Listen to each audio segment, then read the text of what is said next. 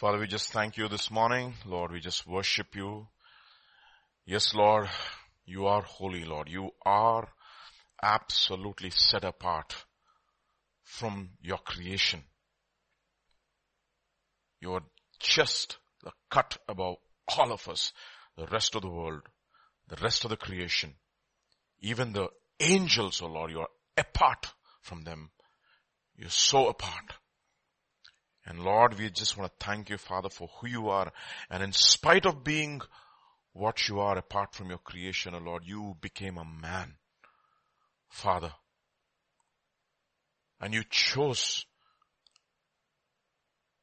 that route to humble yourself, to make yourself of no reputation, to take upon yourself the form of a bond servant and a man tempted in every area, yet without sin. Humble yourself. And Lord, you surrendered yourself completely, totally upon that cross. Lord, we will never be able to understand it. We will never be able to understand or comprehend completely, even in the ages to come, O Lord, the depths of the riches or the wisdom and the knowledge of the grace of God. How unsearchable are your ways. How inscrutable are your paths. Absolutely past finding out. Oh Father, we just want to thank you Father for that. We just want to thank you Father for your humility. Lord that you came and died for such proud souls like us. Oh Father, thank you Father for, for Jesus. Thank you. Thank you.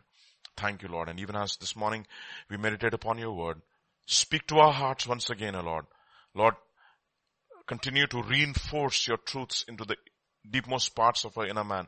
Let them make up a part of us, O Lord. Even as we hear your word, let the anointing rest over all of us, even as we meditate and study. Lord, your spe- uh, uh let your anointing be over the speaking and over the hearing. And Lord, all of us will obey, O Lord Jesus.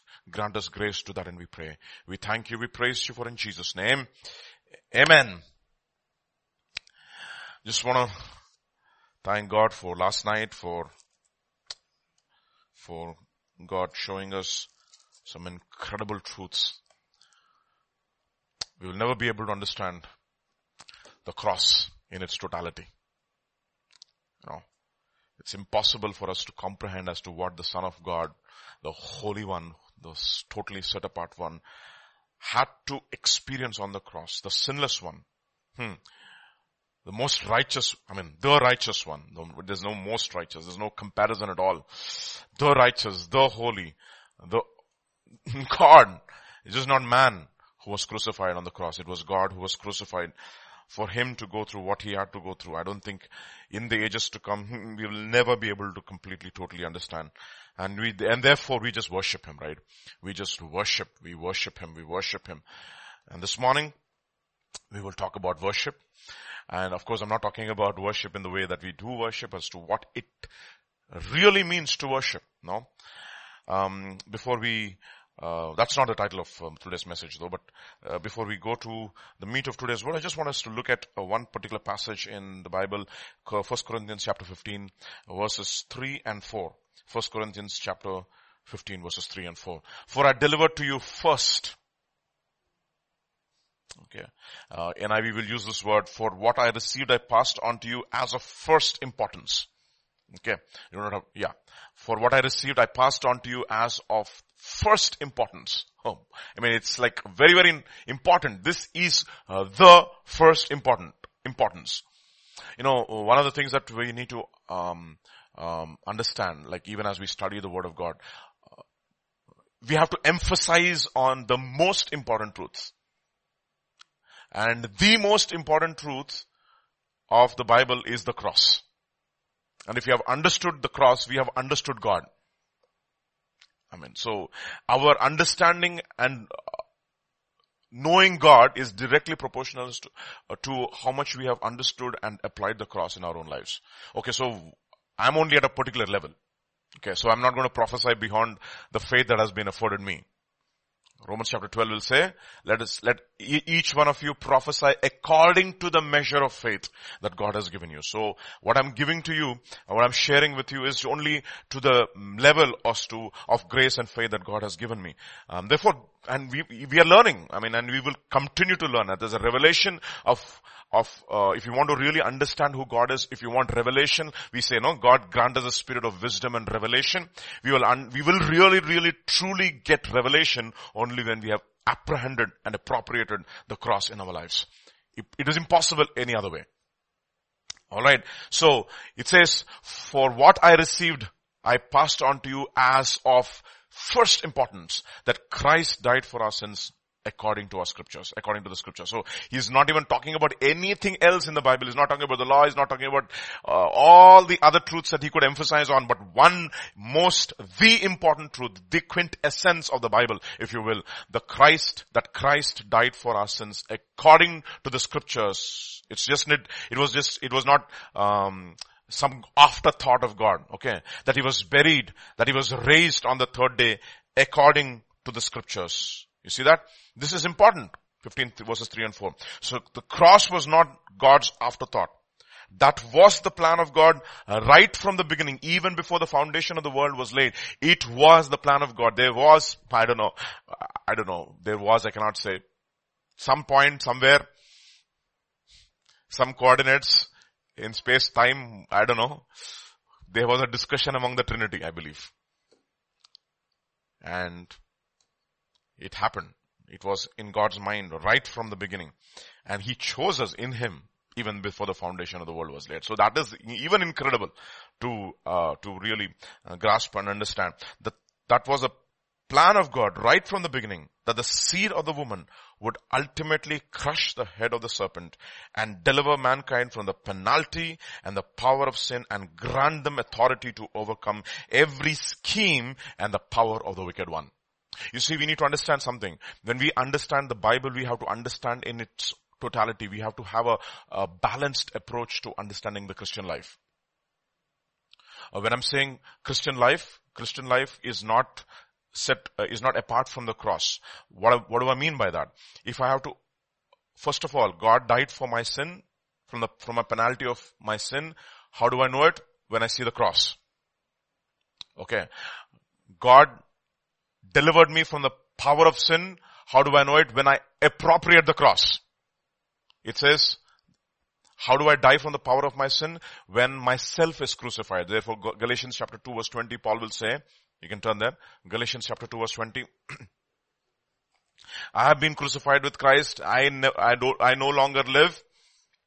You but Christ lives in me and the life which I, which I now live in the flesh, I live by faith in the Son of God who died, who loved me and He gave Himself for me. So the life which I now, now live, I no longer live. You know, when you compare this with, you know, I worked hard more than everybody. But it was not I, but the grace of God which is in me. You put both these two together, you will see that the amount of grace that you receive from God is directly proportional to the amount of the cross that you have applied in your own life. Straightforward that way. Okay. And then he says, those who are Christ have crucified the flesh with, with its passions and desires. Okay. So the self-life, the life of the flesh, and then the influence of the world. In Galatians, Paul will say, you don't have to turn there. He says in the last part, he says, the world has been crucified to me and I to the world through the cross of, of Jesus Christ. Yeah. And then in Colossians chapter 2 he says, the handwriting of ordinances that was against us, that was contrary to us, was nailed on the cross. And having nailed, what did he do? He disarmed the principalities and powers of darkness. So the principalities and powers of darkness like yesterday, strong bulls of Bashan have surrounded me. We don't even understand what those, those, those were. Those were all demonic spirits. Dogs have surrounded me. Okay. The, every influence of the demonic spirit was disarmed and was broken on the cross. Right?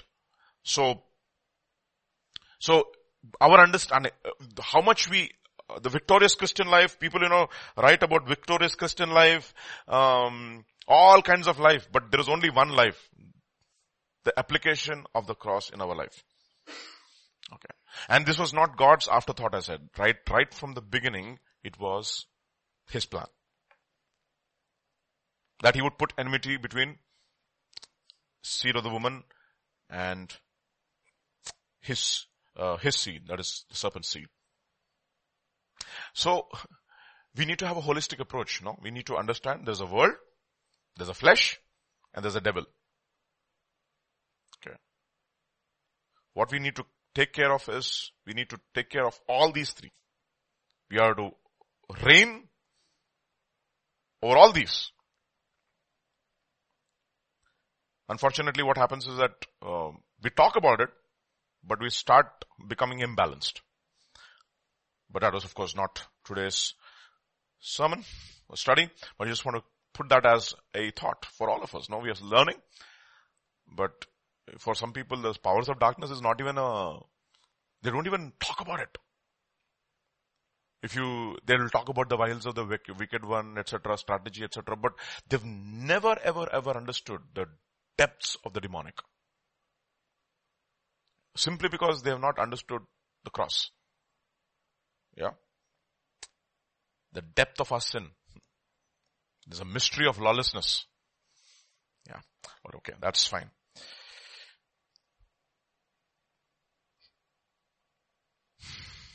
The cross was God's plan right from the beginning. And today, this morning, I want to look at one place where cross is unfolded. Prophecy being enacted. We know that passage very well. It's found in Genesis chapter 22. We're going to take a break from the sons of Jacob, okay? We'll just do something.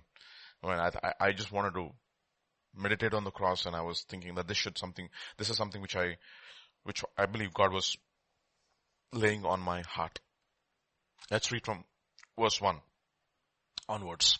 Now it came to pass after these things that God tested Abraham and he said, Abraham, and he said, here I am. So I told you, this is Hineni available. So this is a spiritual disposition.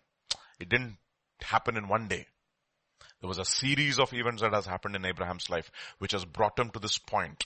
There was a series of practices in Abraham's life that he appropriated from the age of 75. So if he has done it from the age of 75, we have hope. Okay, we are not too old. Okay, we can break those patterns that have been established in our life and establish new patterns so, where we, where we come to a point where we say, Lord, here I am. Whatever you say, I'm ready. I'm available. So, and now it came to pass after these things that God tested Abraham. Tested. That's a very important word. Tested. Christian life is full of tests. Okay. Most of them surprise. Okay, surprise tests. So you have to be always prepared for those tests.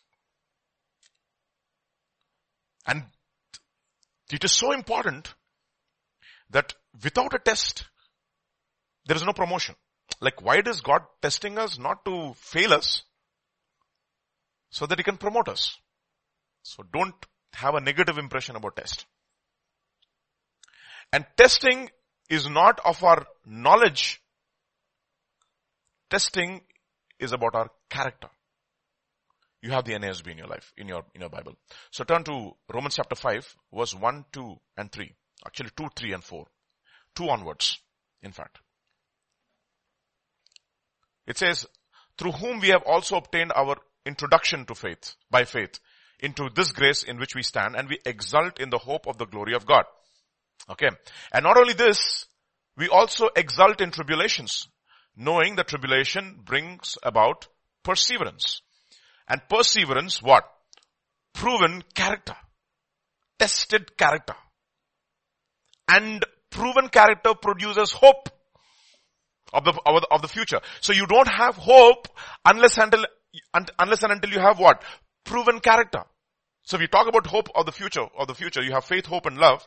The greatest of these is love. Next, immediate next is faith, and hope is connected with the future. And when do we have hope?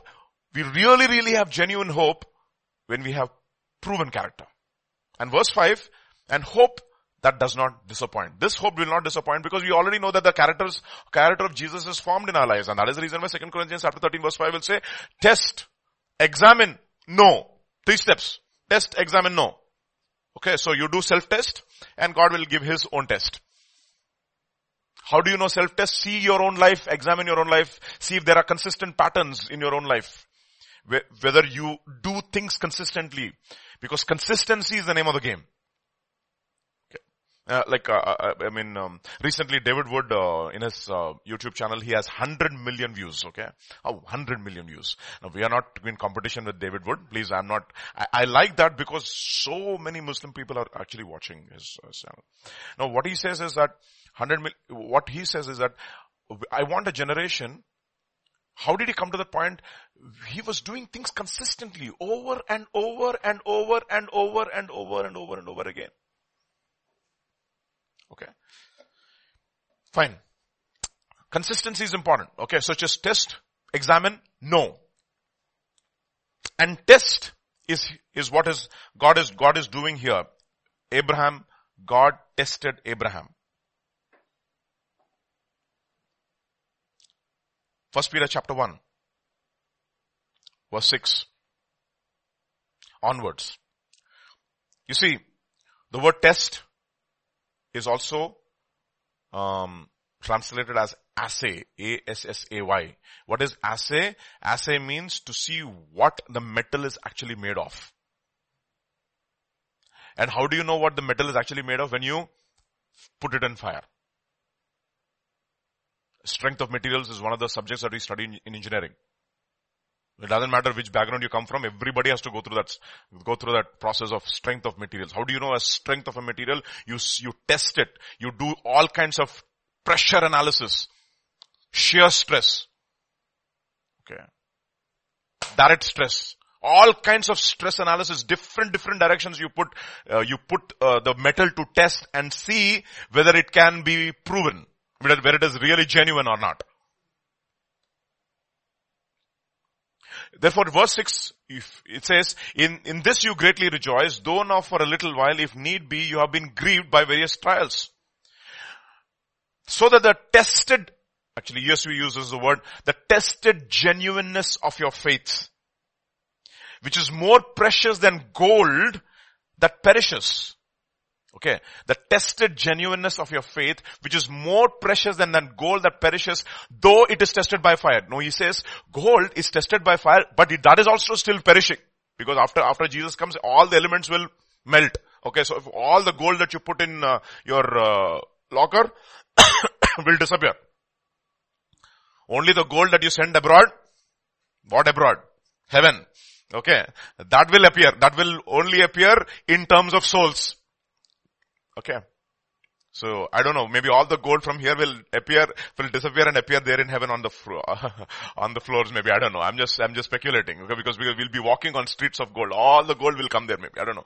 Just speculating. But the thing here is this, precious than gold that perishes, even though that is tested by fire, may be found to praise and honor and glory at the revelation of Jesus Christ. See, this is the whole idea of trials. You have to be tested. Okay. And you have to be tested to see what is in your heart.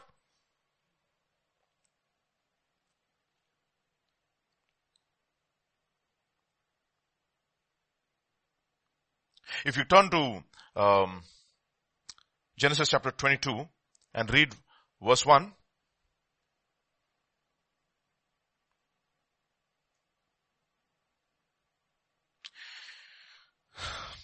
If you have the NIV version. So verse 1 it says, uh, now it came to pass that the, after these things God tested Abraham. And God said, and he said, here I am. He's ready for the test. Okay. He's ready.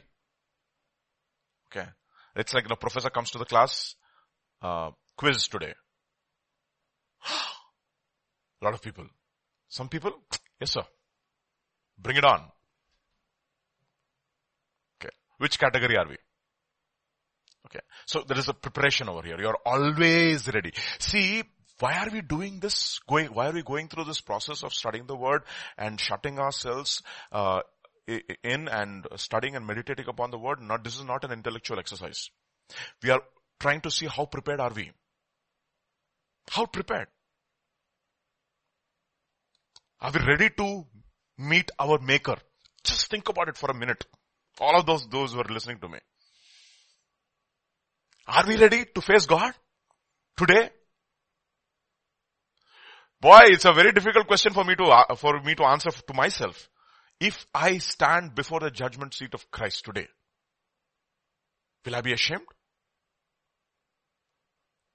I'm, I'm not talking about my salvation. I'm, I'm, my salvation is, I don't want to, I will not question that because I'm not saved by my work, my, by, by my works. But my obedience, should I be ashamed? There'll be people who will be grieving and be on in outer darkness. And there'll be a bunch of people who will be ashamed and there'll be a bunch of people who are enjoying. So we need to ask ourselves, and therefore we have to subject ourselves like the way David does in Psalm 26. Now I want you to uh, put it in NIV, please, if you don't mind. NIV also or NKJV is also not a problem. NKJV is not a problem. Okay. Psalm 26, just leave it at NKJV. Don't, no issues. It says, vindicate me, O Lord. Look at what he's saying. Vindicate me, O Lord, for I have walked in my integrity. I have also trusted in the Lord. I shall not slip. And verse 2.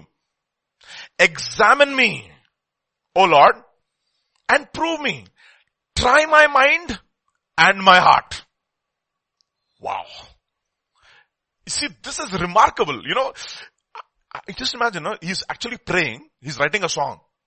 And God says, boy, at this point if I were to come, I know you're ready. Your heart is absolutely ready. Your mind is absolutely ready. We don't know when uh, David wrote this song, but whenever he wrote this song.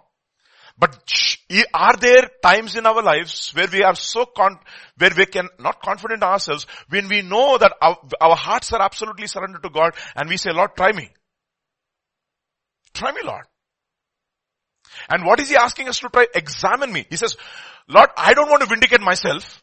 You vindicate me. What is vindication? After having tested and after having proven, pass the test, you can go now. You have passed the quality test. There's no Six Sigma here. If you know what is what I'm talking about. Okay. He's saying, Lord, vindicate me. That is the reason why, you know, Paul tells in 1 Corinthians chapter 4 verses 1, 2, 3 and 4. Look at what he says. Look at this remarkable man of God. Let a man so consider as servants of Christ and stewards of the mysteries of God. Moreover, it is required in stewards that one be found faithful. And he says, but with me, it is a very small thing that I should be judged by you or by any human court.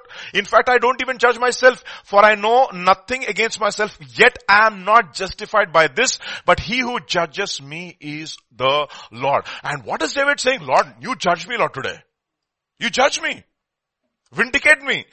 Of course, I, I think David, I, def, definitely if David was not genuine, he would not have the audacity to write this. And look at what he says again. Go back to Psalm 26 and verse 2. Examine me, O Lord, and prove me, okay? Try my mind and my heart. In other words, try my thoughts, try my affections. And what will you find? My thoughts are filled with your thoughts. My heart is totally surrendered and it has affections only for you. For, because, you know why? For, look at what he says, the next verse, verse 3. For your loving kindness is before my eyes and I have walked in your truth.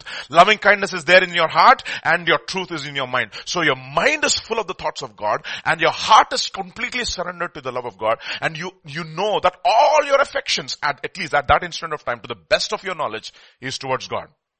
And he says, Lord, test me, examine me. And Lord, I know when you test me and you examine me, I'll be vindicated. I know I'm sure I will pass the quality test. Look at what he says. Why is he having that kind of confidence? Look at what he says. The next verse. I, your loving kindness is before my eyes. Your truth is in my mind. Third, I have not sat down with idolaters mortals. Nor will I go in with hypocrites. I have hated the assembly of evildoers and I will not sit with the wicked. See, all these things I've done. There's a practice of all these things in my life. And when you come to me and you test me, my heart and my mind, you'll find me completely devoted to you. That is the reason why he says in Deuteronomy chapter 8 verse 2, you can go there.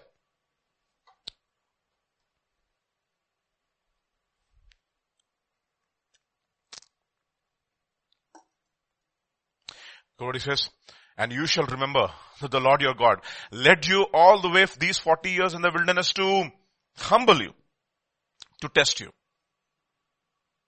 to know what is in your heart, whether you will keep his commands or not. They were tested. And most of the time they failed. I mean, they never passed actually. All the old generation never passed. They were tested at Marah.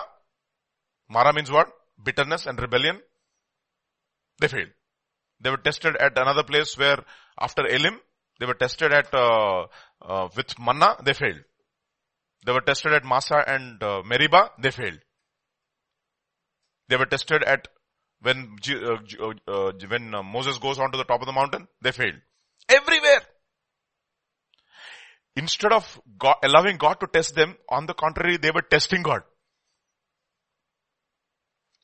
Surprise test for you, God, today will complain. Let's see how you will respond.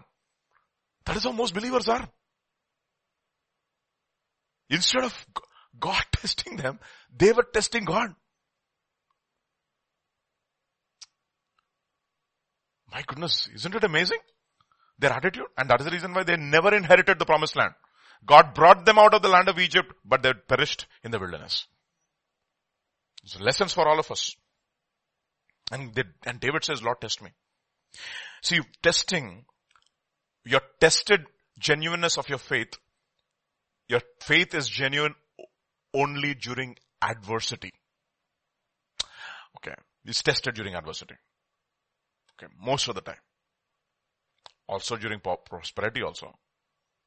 Where you say, Lord, okay, I'm prosperous, but I'm not going to make it affect my heart and my affections.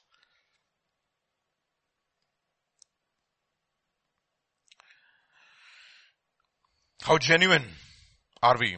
How absolutely surrendered to God are we? Do we really love Him? That's the reason why adversity is allowed, prosperity is allowed to test our affections. Everything is allowed. Both are, are a test. And which is a greater test? I believe prosperity is a greater test. So Abraham was tested. He was tested in his mind. He was tested in his heart and he was also tested in his strength. Love the Lord your God with all of your heart, with all of your mind and with all of your strength. Why it was, why was he tested? Take a how many day journey? Three day journey. I mean now will you, ta- will you take a three day journey to worship God? Lord, you know my heart. Why should I take a three day journey? No questions asked. That is what we called here am I. So the Lord tested Abraham to see what was in his heart.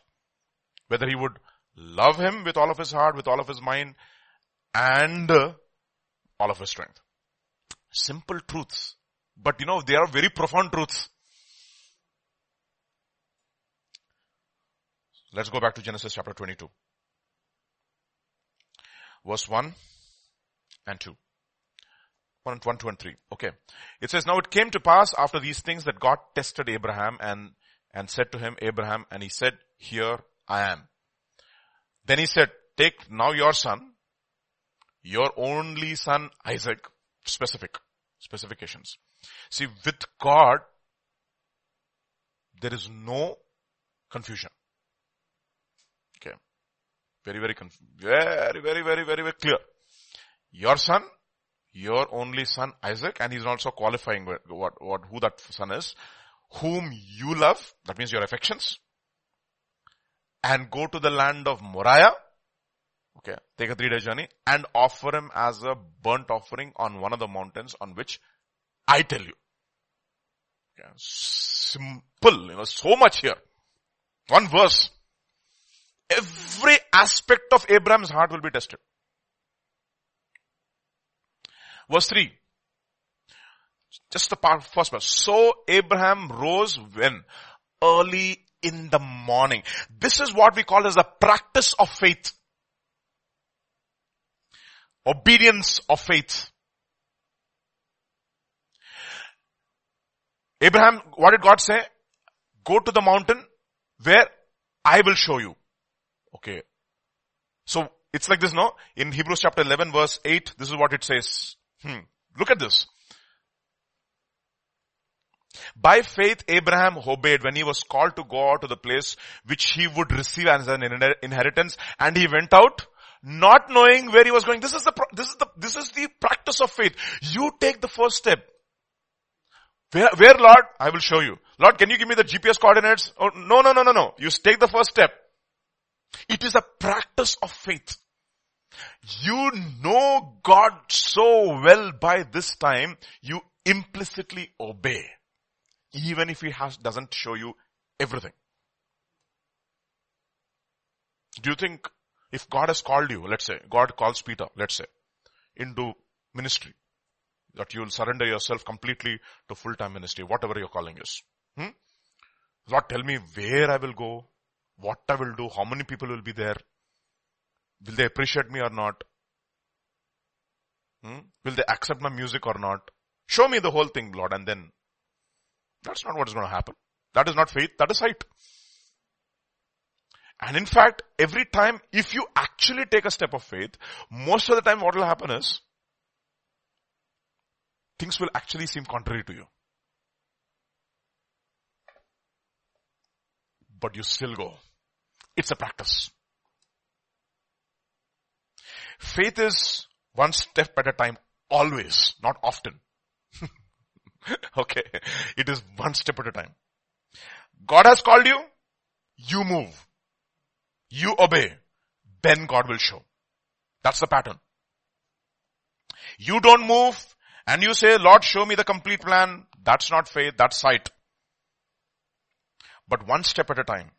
When we obey, knowing where we are going, not knowing where, uh, not knowing what we are, where we are going, we are actually adhering to the biblical pattern. This is the biblical pattern of obedience. Obey when you don't know, when you don't see.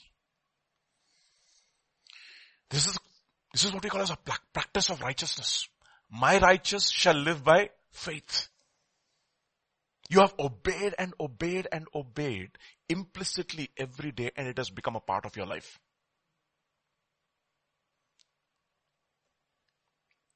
It's a consistent pattern. And even when God is asking something, your only son, and offer him as a burnt off sacrifice. I mean, I can, I'll come to you uh, about that in the last. Burnt offering. You're not going to even question God. Because you have known God so well now. Whatever he asks you, if it is con- it might be contrary to reason, but it is not contrary to his person.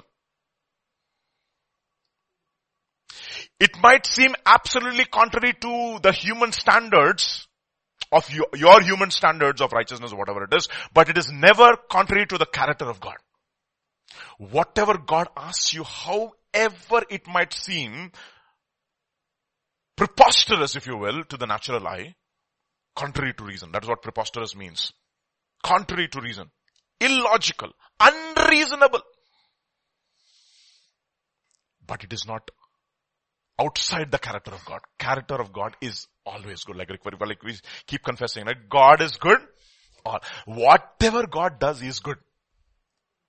Whether you might seem, what, how can he allow certain things to come in, allow into our lives? But it is his nature. He cannot be any other person than being what? Good.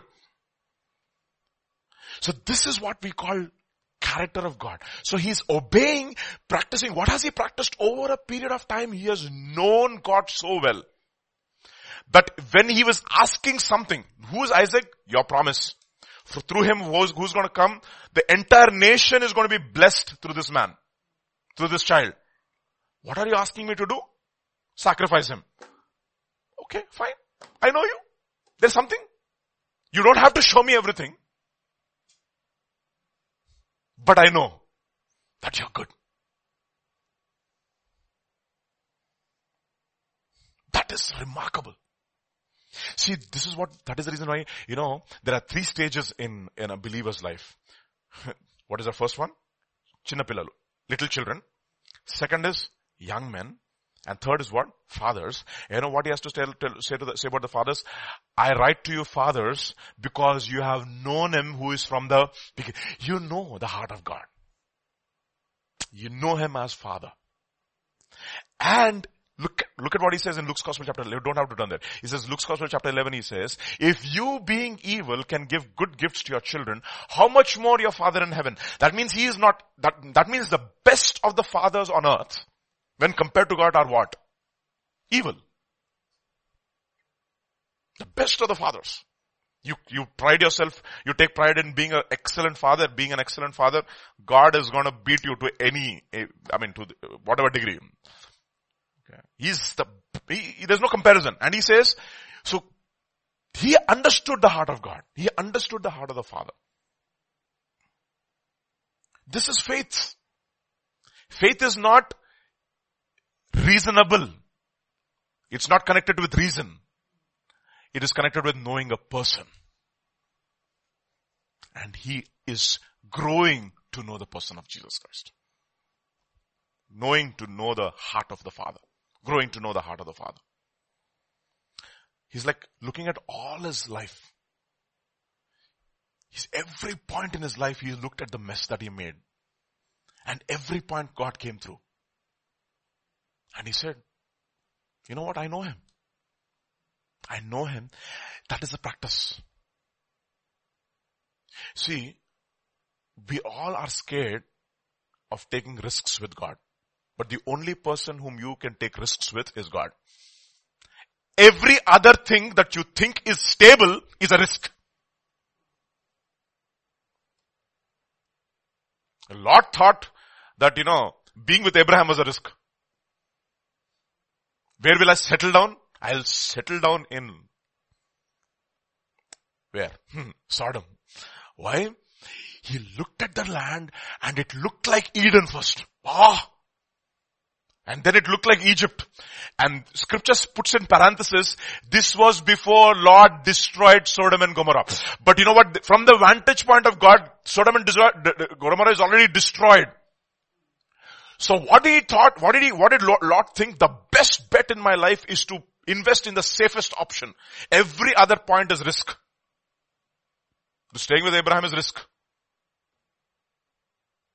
We want stability. Now turn with me to Genesis, please. Chapter 4. It's a very interesting hmm, construction of uh,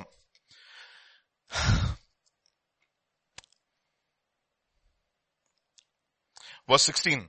Chapter 4 verse 16.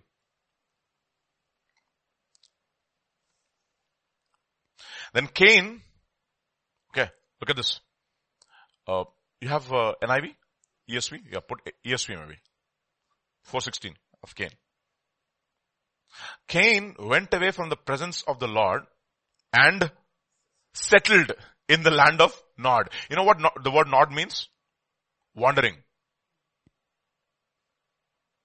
That's what it means. Now look at, look, look, look at, look, let us read, let us rephrase that entire sentence and rewrite, I mean reread the entire, uh, entire sentence by replacing nod with wandering, okay? Cain went away from the presence of the Lord and settled down in the land of wandering. That is ultimate. You go away from the presence of the Lord and you think that you have settled down and you have found a safe place without any risk. That is actually the place of maximum risk. Anything outside God is risky. Anything inside God, it might seem risky, but it is the most safest place. This is how we know God. By practicing. Giving to God consistently is not risky. Taking your money and putting it in the bank is risky. Fantastic is risky. Wherever you have your investment outside the realm of God in your life. I'm not saying that you should not invest in the stock, markets. If God, God asks you to invest and put, put money, be a good steward. I'm not talking about that at all. I'm talking about doing things outside of God, thinking that it is safer than doing things inside, in the, in, in the realm of God, thinking that it is risky. the first thing that, that, uh, when I was called to full-time minister, I wanted to take some time to make some money and put it away so that, you know, just in case things don't work out, I have something to fall back. It is risky. I thought this is risky. But you don't understand, this is the safest option for anybody. And this you have to know. Most of us are, Sorry, if I walk, go with God, it's too much of a risk. You don't understand God. Oh, it will be a roller coaster ride. Simply because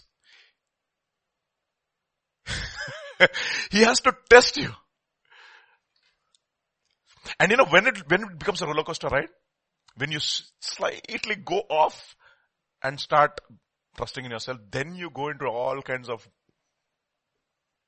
and then you say, all the other people in my life, they are so nice and settled. My life is so difficult and different. Baba, they're settled in wanderings. You don't understand that. Wherever there is no presence of God, that is not. Enid Blyton wrote a series of books called Noddy. that is Noddy. And you will never be able to settle down in Nod. And it's an irony of life, right? How can you settle down in wanderings? oh, he's ostensibly successful. He's building cities after cities. Writing music after music. Begetting children after children who are talented. Talented musicians. They are the Mula Purusha for a lot of crafts.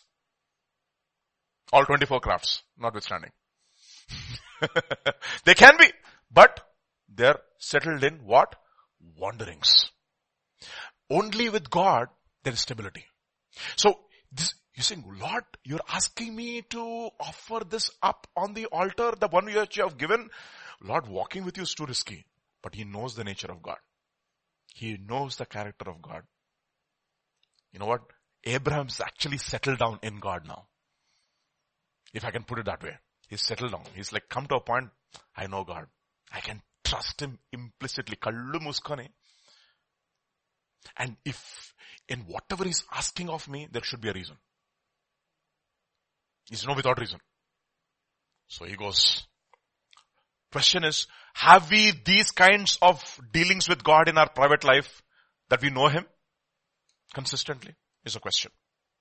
Look at what it says in Romans chapter 4, verse 16 onwards. Look at what it says about Rome, about, uh, about Abraham. 16 onwards. And if you have ESV, it'll be great. Yeah. Therefore, that, that is why it depends on faith. In order that the promise may rest on grace and be granted to all his offspring. Whose offspring? Abraham's offspring. Not only to the adherent of the law, but also to the one who shares the faith of Abraham, who is the father of us all. Next verse. As it is written, I have made you the father of many nations in the presence of God in whom he believed, who gives lives to the dead and calls into existence the things that are, that do not exist. This is what he knows about God.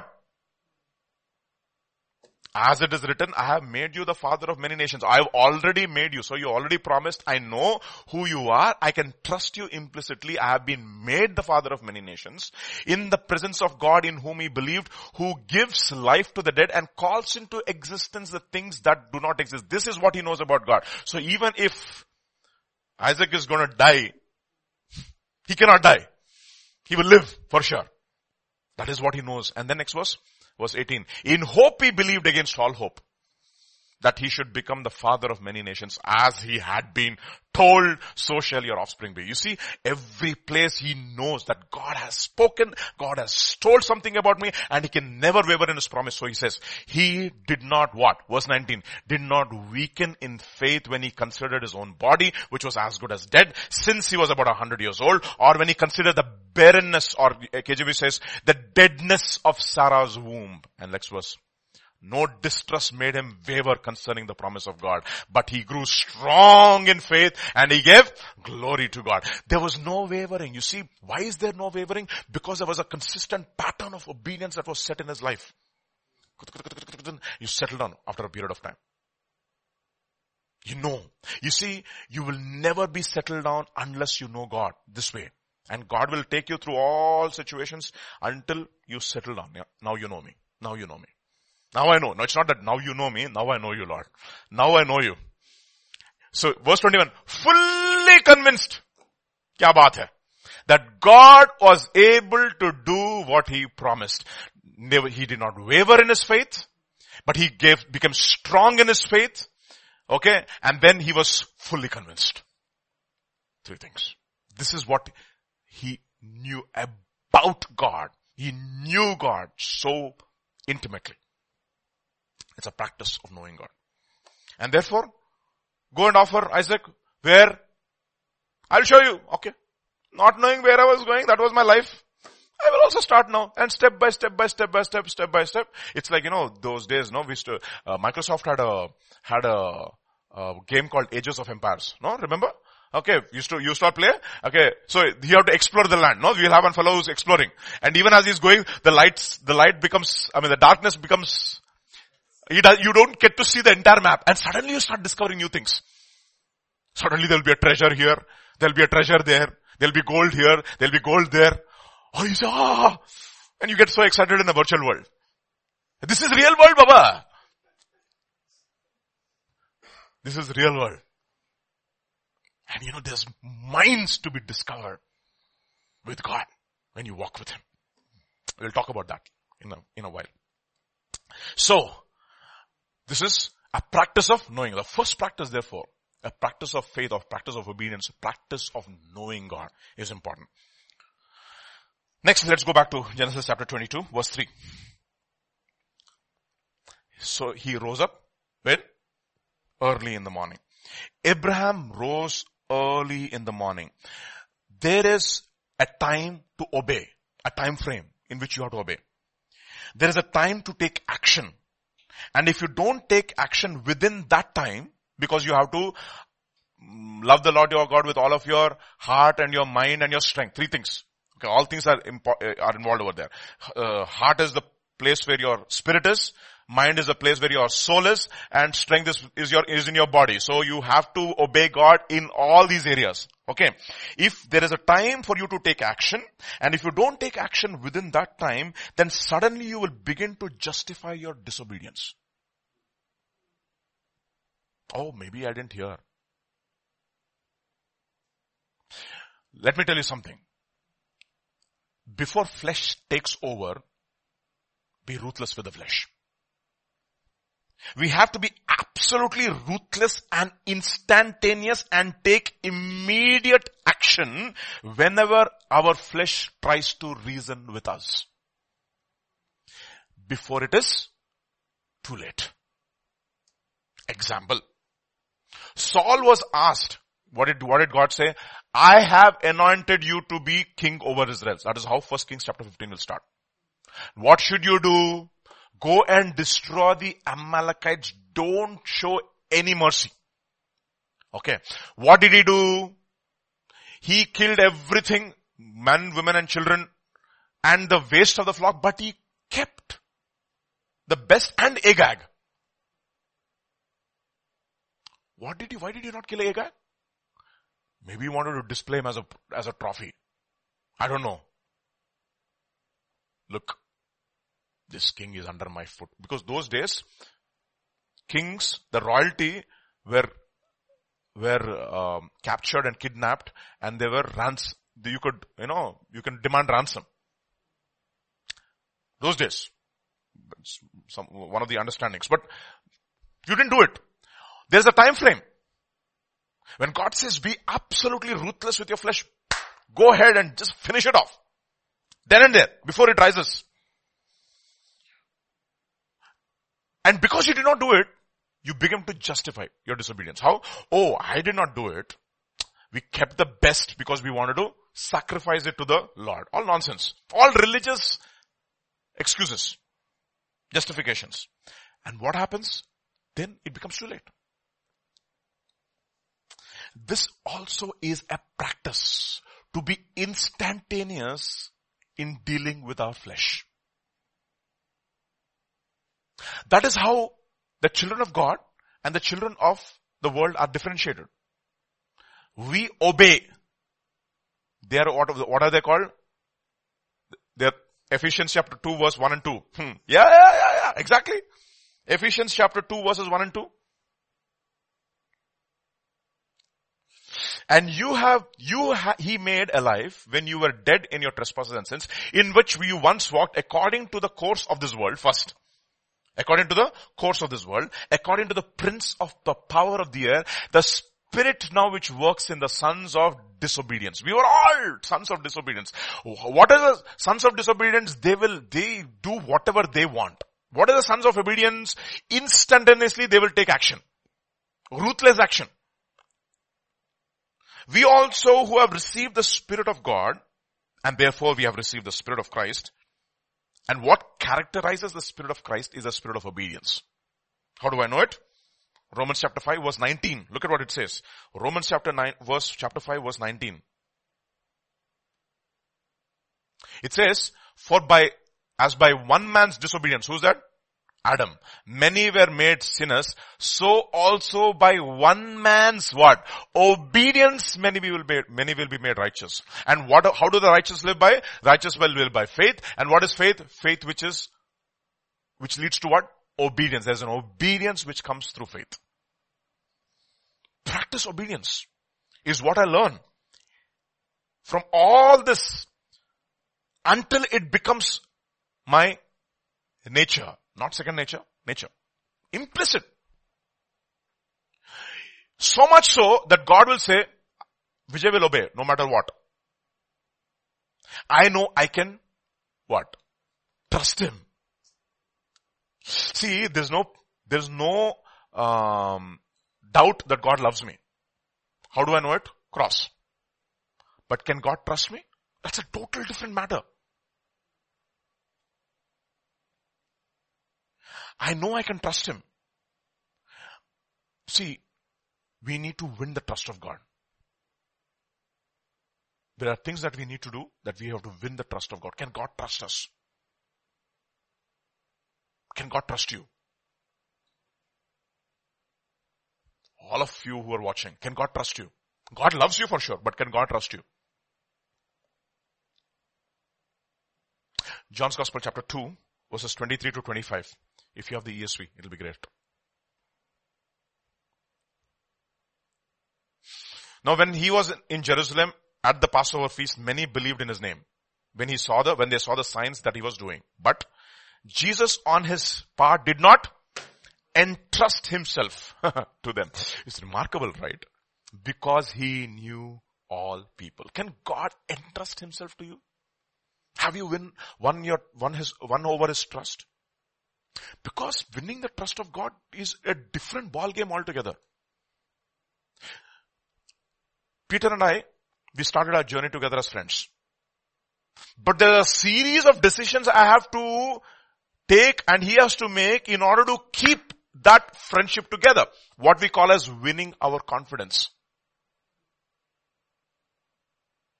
You see, Jonathan's soul was knit with the soul of David. But there are a series of things that Jonathan and David did to win their trust and that was so fantastic. Jonathan could trust David with his life and David could trust Jonathan with his life. So much so when he, Jonathan makes a covenant, he says, you know what, after you become king, show kindness to my family for my sake. And you know something? David, after Jonathan dies, Saul dies, after he takes over the throne, takes over the throne in, in, in, in Jerusalem, he says, is there anyone left in the household of Saul to whom I can show kindness for the sake of Jonathan, my friend? You see, that is trust. That is not, that does not happen in a day. So when, this is, this is very, very important for us to understand, no? So even in, in any church, any church or any organization or any relationship for that matter,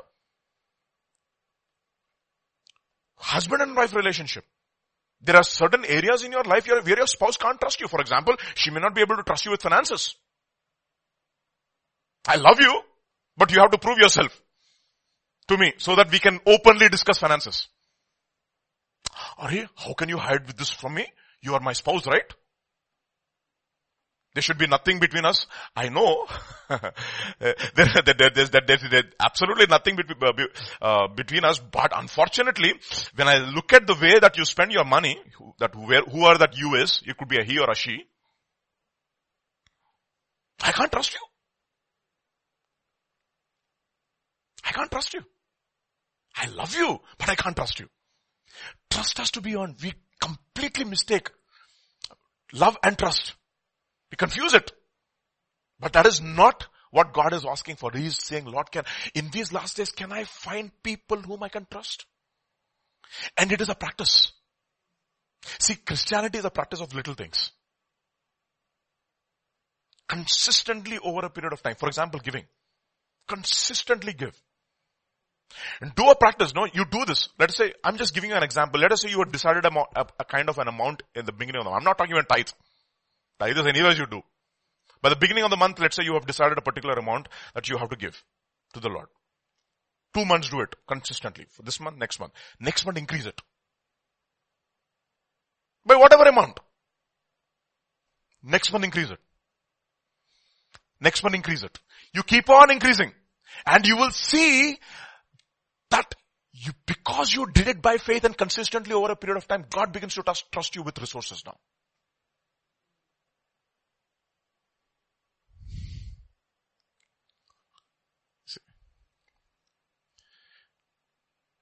Trust is, is earned. Okay. So any relationship, even in the closest of relationship within, a, within a husband and a wife, there is no question about love, definitely. but there is definitely a question about trust. Trust. Maybe, uh, okay. for, for, for sure, my wife can absolutely be sure that I will be absolutely loyal to her. But so many other areas, I'm talking about little areas. Whether we can be absolutely trustworthy and open about it, maybe we have to work on that. Just imagine. Just imagine. These are things that, that, that matter for sure. And if it is so much for an earthly relationship, how much more for God, relationship with God? See, in our relationship with God, what should God entrust us with is a question. What is He going to entrust us with? Himself, exactly. Proverbs, if you have uh, the NIV bro, Proverbs chapter 25 verse 14.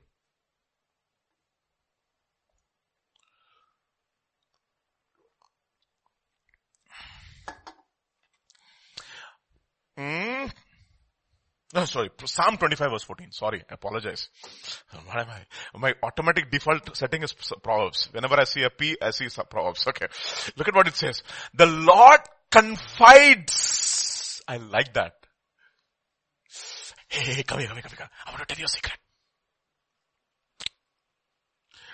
I want to tell you a secret. उसमें implication क्या है? I know that after I've told you, you will keep it to yourself that you will not even share it with anybody. See, Paul worked and worked and worked and worked and worked and he earned the trust of God because God entrusted him with the ministry. At one time it says, he says, I know a man. Whether in the body or in the spirit, I don't know.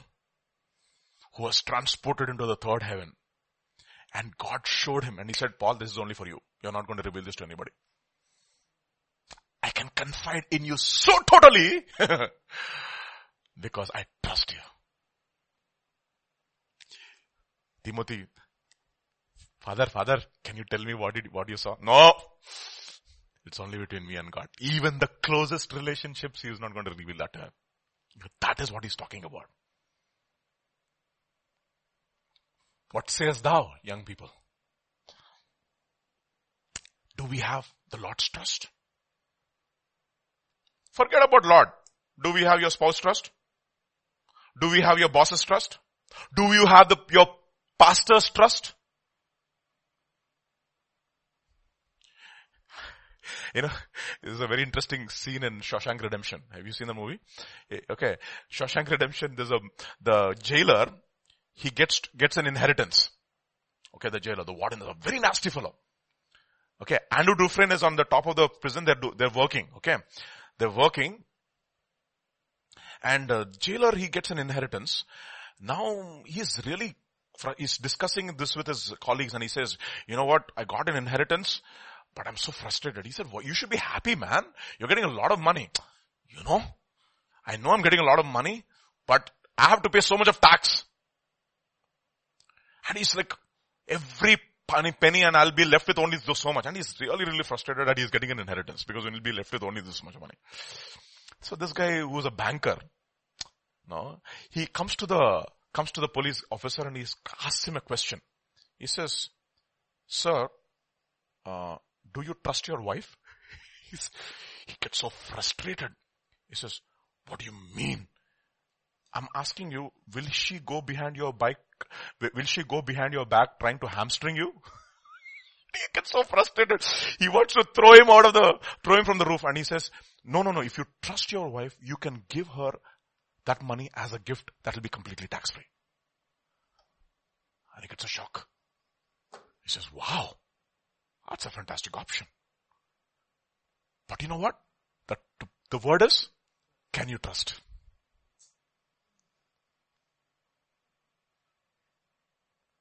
Will she go behind your back trying to hamstring you?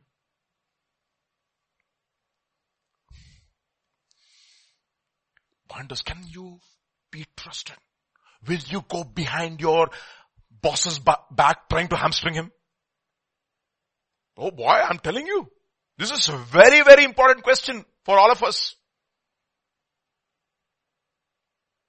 It's amazing how much God might have tried with Judas. He went behind his back. And you know what? It says, when Judas left, then he started speaking and revealing himself completely to his disciples now. You know why? There's one guy who could never earn the trust of Jesus. Why? Because he was not faithful to those little, little things, especially mammon, money. Money was his big problem. He wanted to entrust, not that the other, other, other disciples were perfect. No. They would also betray him. But you know what? There were certain things in their life they did which, which were, which were sufficient for Jesus to earn their trust. To earn his trust. Can God trust you today? Can God trust you? You trust God. Can God trust you? This is so important, such an important truth. Why am I saying this? Turn to Matthew chapter 13 verse 51 and 52.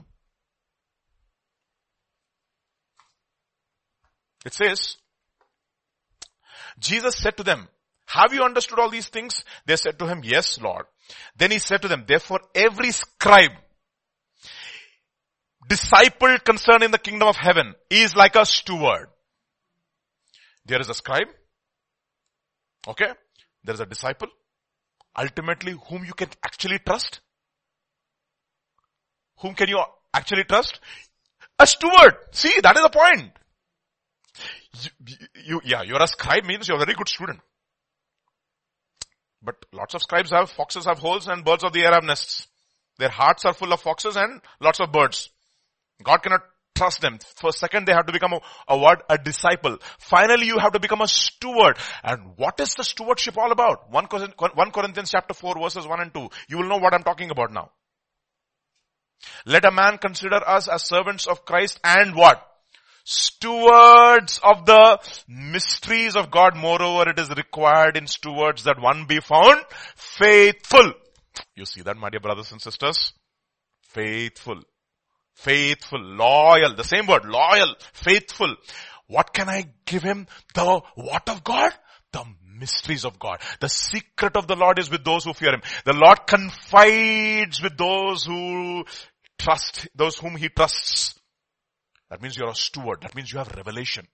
Everybody wants revelation. But God, can God trust you with revelation? We talk about revelation, but we don't have revelation. That's the problem.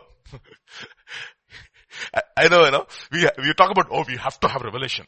There's no revelation. Yeah, there's no revelation. Elder, simply because you can't be trusted with revelation. Think about it now. Just think about it. All this story about Abraham is being written by whom? God, Moses. When, when did this happen? At least 2500 years prior to when Moses is writing this. Or at least hundreds of years. Does he have any records that, to go back to any library? No. He's sitting in the presence of God and God is giving it as what? Revelation. Revelation. Boy, it's a stunning thing. This is revelation. The story of Abraham and Isaac is a revelation.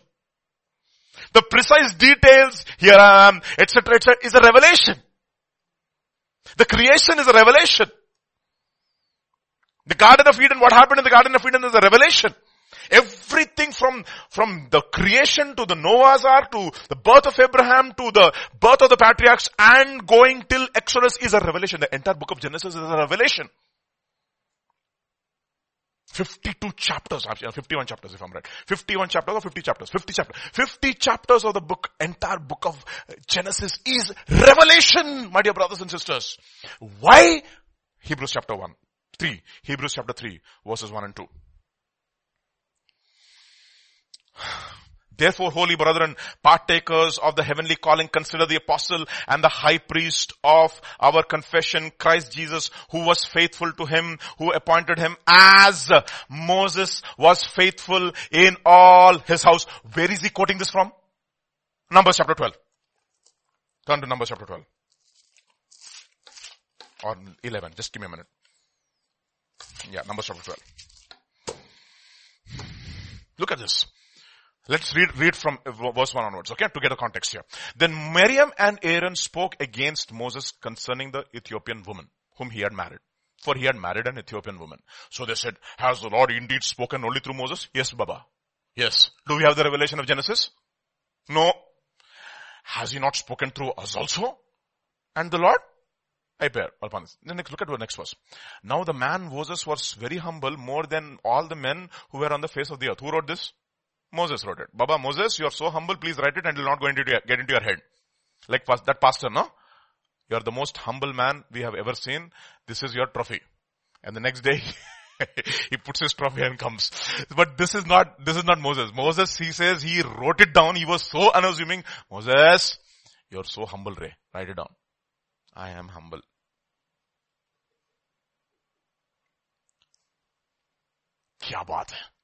Then he says, suddenly the Lord said to Moses, Aaron and Miriam, come out you three to the tabernacle of meeting. So the three came out. Next verse. Then the Lord came down in the pillar of the cloud and stood in the door of the tabernacle and called Aaron and Miriam and they both went forward and he said, if there is a prophet among you, I the Lord make myself known to him in a vision and speak to him in a dream. You know why? If I come to him personally, he will die. because he will not be able to handle my, the revelation of my holiness. Not so with my servant Moses.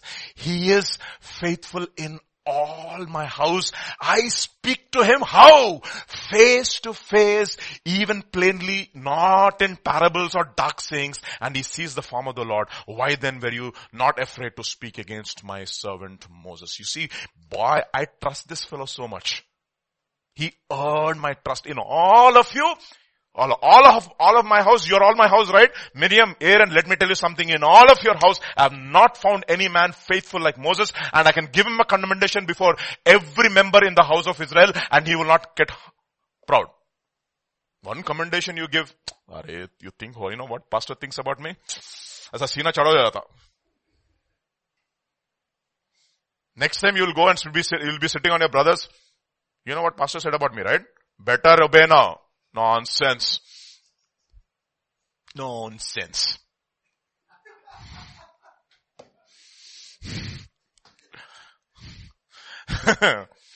you see? Not so Moses. Not so Moses. That is revelation.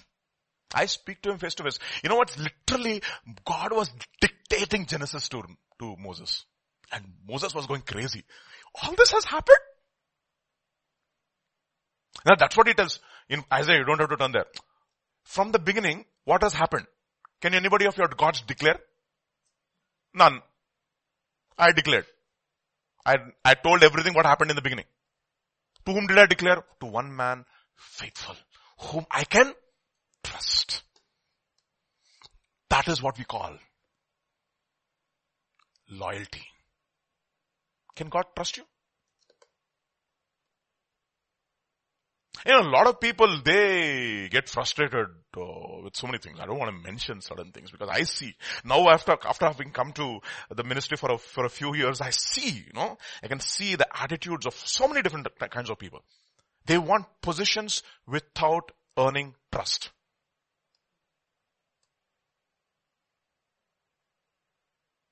Trust. That is the reason why he says a bishop, he says don't lay hands on anybody hastily and don't be partakers of other people's sins. Let them be proven first. Otherwise they will fall into the same condemnation of the devil. devil. They have to be tested. They will be proven. That's what we are talking about. No. They have to be tested and proven. It's a practice. So the question is, do we have a practice of obedience? Do you have a practice of working to earn God's trust. Faith without works is dead. You know what are the works? Works to earn God's trust. That has to be earned. Salvation is free. Trust is earned. clear? Then, let's go back to now, to Genesis chapter 22 now. Verse 3 and 4. Okay. so Abraham, ah, yeah, 3 to 5 actually, okay? No, no problem. So Abraham rose early in the morning, we understood that. Took uh, two, uh, two of his young men with him. You see, uh, those are the only two fellows whom we, whom we can actually trust. He has very few people, okay? There are 318 young men, but he, out of 318 young men, he took two of them, of whom he can trust. You see, always there are 12 disciples. Three of them had the revelation on, on the mountain of configuration, of the, on the mount configuration, uh, on the mount trans, of transfiguration. Ennada macha. All these configuration things, okay. Ayyo, okay. And the mount of transfiguration, okay. On the mountain of transfiguration. Only three. Everywhere only three. Three, three, three, three, three. There are three disciples.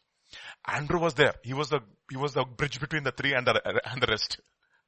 But he would always bring people to Christ and disappear. Where is Andrew? We don't know. he brought people and disappeared. That's the problem. No? That is the problem with Andrew. But he's also close to the three, but not the three. See. Amazing. Okay. Even among the disciples there's a distinction, Baba. Your Lord, how can you be so partial? I heard, I thought you were no respecter of persons. Yes, Baba, I am no respecter of persons when it comes to trust. trust has to be earned. These three fellows, because of their consistent life, I know. I can trust them. Whom I can trust the most? Among the three, tell me. Ah, John, thank you so much. Thank you so much. Because he got the ultimate revelation, no, about the future also. John. Should we continue?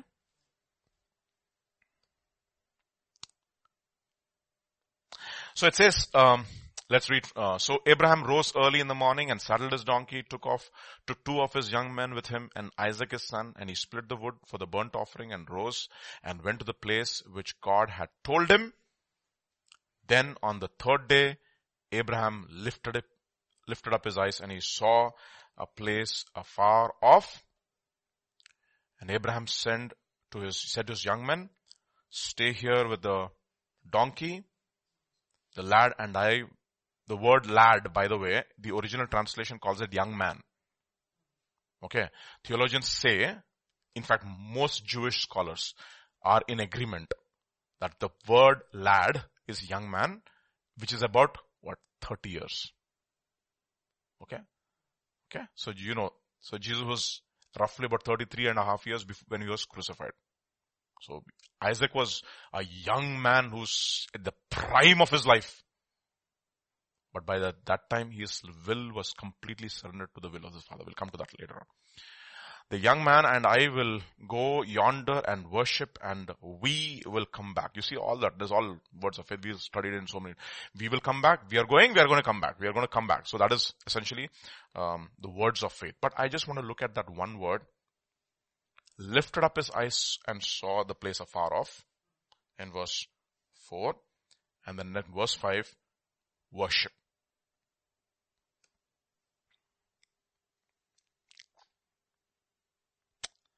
The Hebrew word for worship that is being used here is shakha. Shakha means to bow down, bow down, bow down. Uh, there is another word for worship which is abad, which is serve, which is also service and also worship. Okay, adoration and this is a different word, which is shakha, which means to bow down completely, face down to the ground. So what does that symbolize? Humility. Total humility. You know something? People say the word worship occurs for the very first time in the Bible here. But the word shakha doesn't appear for the very, very, first time in the Bible here. The word which means to bow down, okay, on to pay obeisance, if you will, it is a posture. This is also a practice. Okay. It's a practice. Okay. To bow down bodily, I mean, even physically, to bow down is not easy, you know. It's easier to kneel down when you're young and even as you get older, it becomes difficult. But if it's a practice in your life, it's not easy. It's not difficult. Hmm? This is basically a practice of humbling yourselves and surrendering yourself. This also is a practice. So where does Shaka appear for the very first time in the Bible? Interestingly, Genesis chapter 18 verse 2.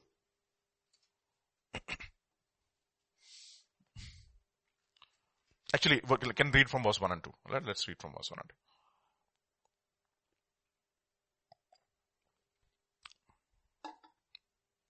Then the Lord appeared to him by the terebinth trees of Mamre as he was sitting in the tent door in the heat of the day. That's what happens when you have two women in the home, no? So he, in the heat of the day is outside, don't, doesn't know what to do. Okay. you, in, you generally take a siesta. Middle Eastern people, they just sleep in the heat of the day, but he is out in the heat of the day. That's a remarkable thing. Okay. So he lifted up his eyes and looked. Behold, three men. One among them is Christ, okay, were standing by him and when he saw them, he ran from the tent door, met them to meet them and he shakha, worshipped exactly. He bowed himself to the ground. See, you can never worship God at this point in your life in Genesis chapter 22 unless and until this bowing yourself and surrendering is a practice. అర్థమవుతుందా మీకు అందరికి is a practice You see, you start bowing yourself. See, bending of the will first starts with the good, then it goes to the acceptable, then it becomes perfect. That is the reason why I said anything of the flesh has to be dealt with instantaneously, ruthlessly. To go back to the point, turn to Genesis chapter 17. Let me show you that verse. Genesis chapter 17 verses 9 to 14 first. Is the internet still on? Okay, praise God. Let Lord just let the power come back. And God said to Abraham, as for you, you shall keep my covenant, you and your descendants after you throughout their, throughout their generations.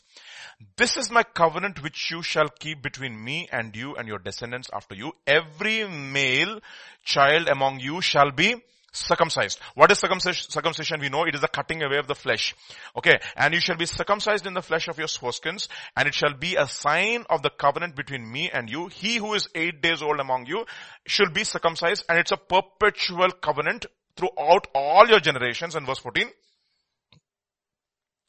And the, and the uncircumcised male child who is not circumcised in the flesh of the, of his foreskin, that person shall be cut off. And then verse 22 and 27. 22 to 27. Look at what it says. Then he finished talking with Abraham and God went up from Abraham. So Abraham took Ishmael his son, all who were born in his house, all who were brought with his, bought with his money, every male, etc. and circumcised the flesh of their foreskins that very same day. As God has said. That very same day. That is what I'm saying. Anything which is concerned with the flesh has to be ruthlessly dealt with. You have to bend your will. So circumcision is a very difficult thing. Not easy. Especially to a old man. The next verse, look at what it says, verse 24. Abraham was 99 years old when he obeyed this.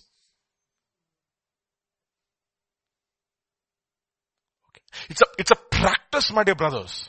It's a practice. To just bow down in your life is a practice. You cannot have a posture before God unless and until you have a posture before Him in the secret. Praise God. You understand what I'm saying? It's a posture. Anything of God has to be dealt with ruthlessly, instantaneously, at that very moment in our lives. And then you'll have a posture. So he, he comes, so he, he bows down before them. So when do you think this particular word, shaka, appears again the next time? It's found in Genesis chapter 19 now. Turn to Genesis chapter 19 and verse 1. Hmm.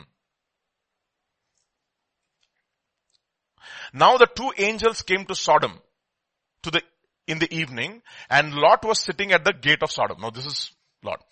When Lot saw them, he rose to meet them and he bowed himself to his face. Now he also did obeisance. He also did shaka to worship. But the problem is this. When they asked him to leave, what did he do? He was lingering. Go to the top of the mountain. No, no, no, no, no. It's too difficult. Let me go to this plain. See, you don't have a practice of shaka in your life. When that hour comes, you cannot do it because there's no practice in your life.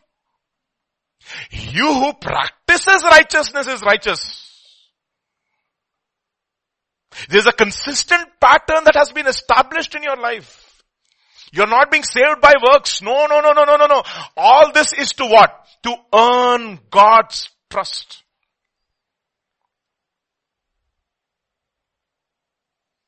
And because God does, because Abraham does this, he has this attitude of bowing down, humbling himself. And you know what? You go, you turn to Genesis chapter 18 now. Same, Genesis chapter 18. Verses 17 to 19 now. Look at what it says. And the Lord said, shall I hide from Abraham what I'm doing? what did I say?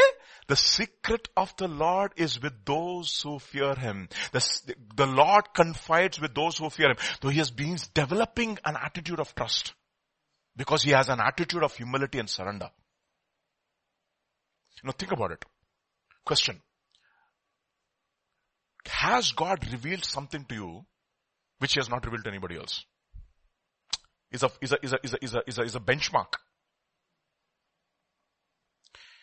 Practice obedience.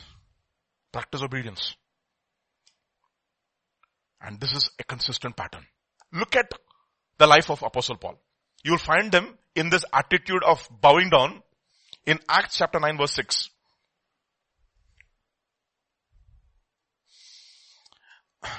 It says, so he trembling and astonished said to the Lord, what do you want me to do? Then the Lord said, arise and go into the city and you will be told what you must do. Shaka. Let us come to the end of his life. We all like Genesis, Acts chapter 26 verse 18 because it talks about the gospel. Look at verse 19. 26, 19.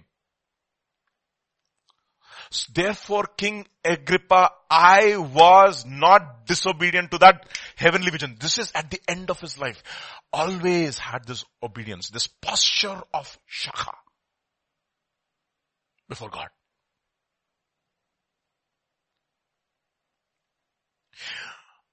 Lord never had. Therefore, because there was no surrender in his life, the first opportunity that he had, he made his choice and said, I don't want to be under you. Can the Lord find in the midst of his church today, even in our own church, who have this posture of surrender before God?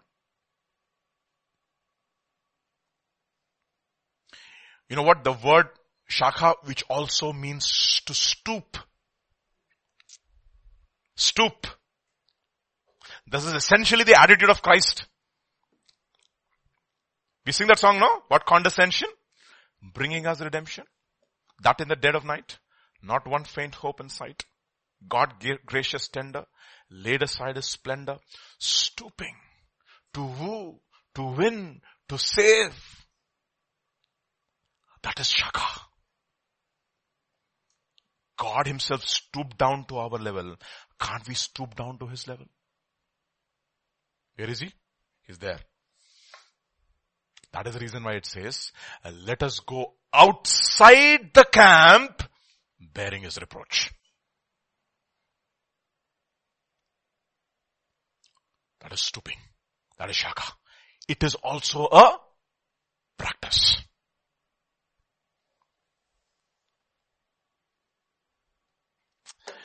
Let's go to Genesis chapter 26, 22 now. Let's go back.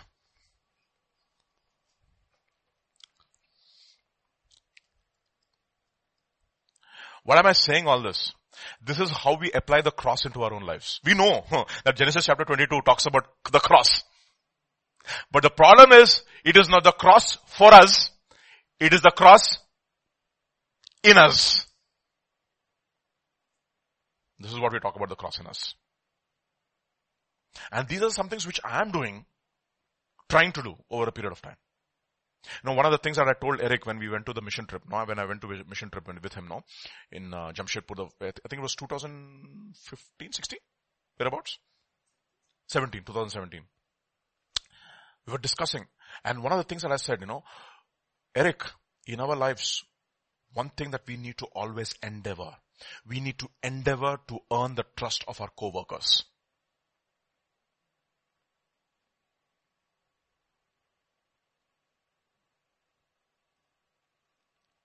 We need to endeavor to earn the trust of our co-workers. We need to end, endeavor to earn the trust of the people who are above us.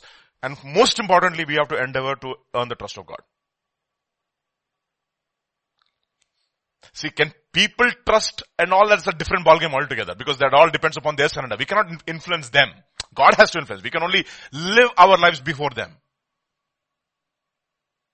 But as far as your co-workers are concerned, and as far as your authority is concerned, these two things are very, very important. Paul had a bunch of people who can, whom he can trust, and one fellow run, cut and ran. What was it? What was that? that what? What was that fellow's name? John Mark. And next time he said, Barnabas, I'm not taking that fellow. Oh no no no! Barnabas said no no no no no no. We don't know. Barnabas had already you know he was his uh, uh, he was his nephew. So there was a flesh which came. I think. And there was a split you can split can happen between Barnabas and Paul also. Who brought him to the ministry? Barnabas. The son of encouragement. That is the problem with encouraging people. The besetting sin of encouragers is compromise, said Tim Keller. the besetting sin of encouragers is compromise. And he says, no, hmm, we can't do it. This is mission. And I need people whom I can trust who will not give way just like that. They will not give excuse, mama, I want to go back to mommy. Ah, go. There's so many people with a thumb in their mouths even after they have grown up. They've only grown big, but they have never grown up. They still have their thumb in their mouth. Sorry, that's a fact. They're not men. They're still babes.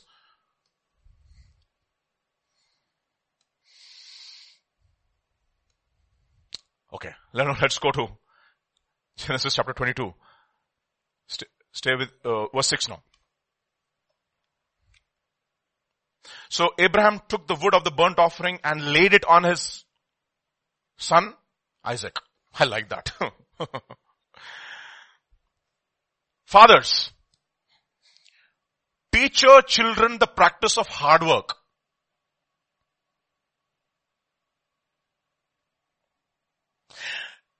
Don't become too delicate with them. Let them endure hardship as discipline. Whenever they are doing certain things and you give them a, you're promising a reward, let them learn to earn their reward. Don't give it easily. Why am I saying this? Turn to Philippians chapter 2.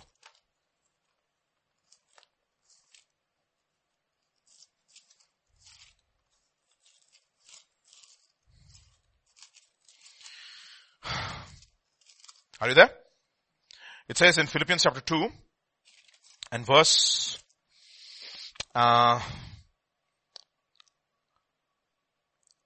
verse 5, verse 5, verse 5 to 11, okay? Verse 5 to 11. Look at what it says. Let this mind be in you, which was also in Christ Jesus, who being in the very form of God did not consider it robbery to be equal with God. Okay. And then, but made himself of no reputation, etc. Verse 8. Verse 8. He being found in appearance of man, humbled himself, became obedient to the point of death, even to the death of the cross. Therefore, aha, was he already not the son of God? But did he earn this position or did he get it as a, I'm the heir after all? Therefore God exalted him. There is a process And you will say, how, mm, uh, what is that? How unkind of the father to allow his son to go through all this. What kind of a father is he? You know what? In every suffering of the son, the father was also suffering with him. You don't understand the heart of the father. Hmm. Because the son was living the life of the father vicariously through him. The father was literally living the life, his life through the son vicariously. Teach your children the practice of hard work don't let anything come easy for us. Reject every, anything which comes easily. Don't make it too delicate. No, oh you, what will happen to them? That's the problem with our generation. Everything is given instantaneously. But mission work is not easy. I mean, I'm preparing myself. I'm just talking this because what I have gone through is nothing, okay? Why am I saying this? My mind has to be prepared for that.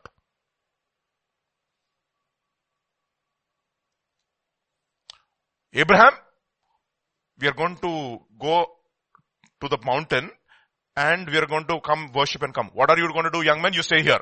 Who's, who's going to uh, carry the wood? My son will do it.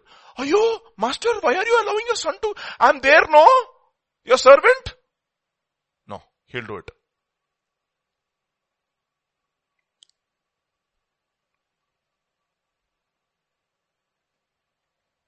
That is a profession that God chose for his father also, for his son also. Hard work. Physical work. Intense work. The problem with this gener- with, our generation is that you work for a few days, you will think that you've big, big, done a big deal. They have to give you Nobel Prize also for hard work. Nonsense. And we have found ways and means to celebrate mediocrity. Graduation. What are they graduating? IIT? No, no, no, no, no. From first grade to second grade.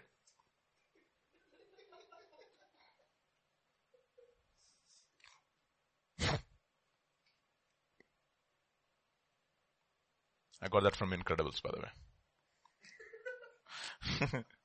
because I have to reference it on YouTube now, so otherwise, we have found incredible strange ways to celebrate mediocrity, my dear brothers and sisters. We give everything to our children. We spoil them. See, that, I believe that was the difference between Abraham and Sarah. Abraham, chalre. Be a man. Man अरे मेरा बेटा अच्छा खा रे अरे इंत चिक्की you become so lean. That is a problem. This fellow, he was good in every other area as far as as long as as far as his father is concerned but except in the area of food because his mother was feeding mm-hmm. I've seen so many mothers when the child is 32 years or 35 years they're still feeding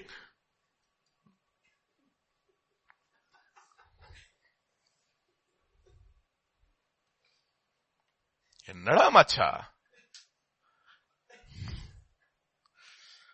See? Let them, see, let them make their mistakes. Let them learn, let them fall. Let them earn.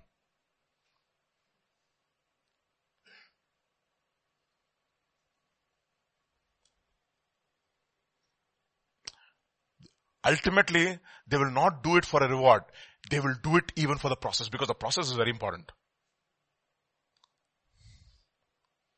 Too delicate. See, the cross has to be applied in our lives, my dear brothers and sisters. Second Timothy chapter 2 verse 3 and 4. 3 is enough. You therefore, my dear son Timothy, endure what? Hardship. Endure hardship. This is one of the things that we have to endure. Don't become delicate. Don't wear designer clothes People will not buy anything less than a price tag nowadays. I'm not saying that you should buy bad quality, which will not last. You have to buy some good quality, which will last, which will last you for at least a period of time. But designer wear is not, తగ్గేదిలో leave ఉండాలి అక్కడ A brand has to be there. Ayyo, mera beta. That is what happened to Sarah. And that fellow had a problem with food. Finished. That was, అది చాలు మన కొంప ముంచడానికి అయిపోయింది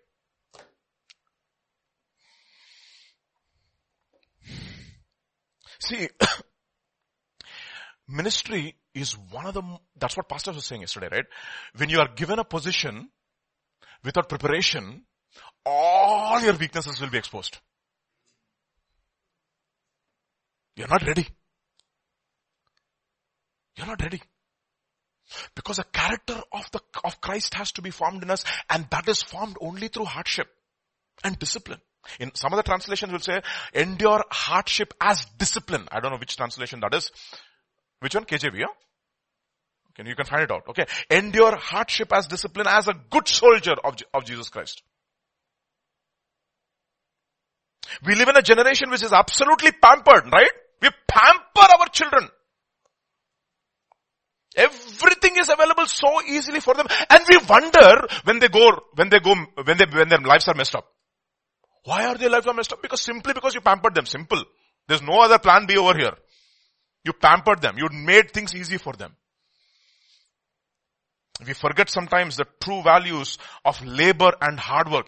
You may be a very, a, a father who's, who's come the hard way, but you know sometimes you don't want to make it difficult, uh, difficult for your children, but you should also make it difficult for, I mean, it's not, you don't make things easy for them. That's what I'm saying.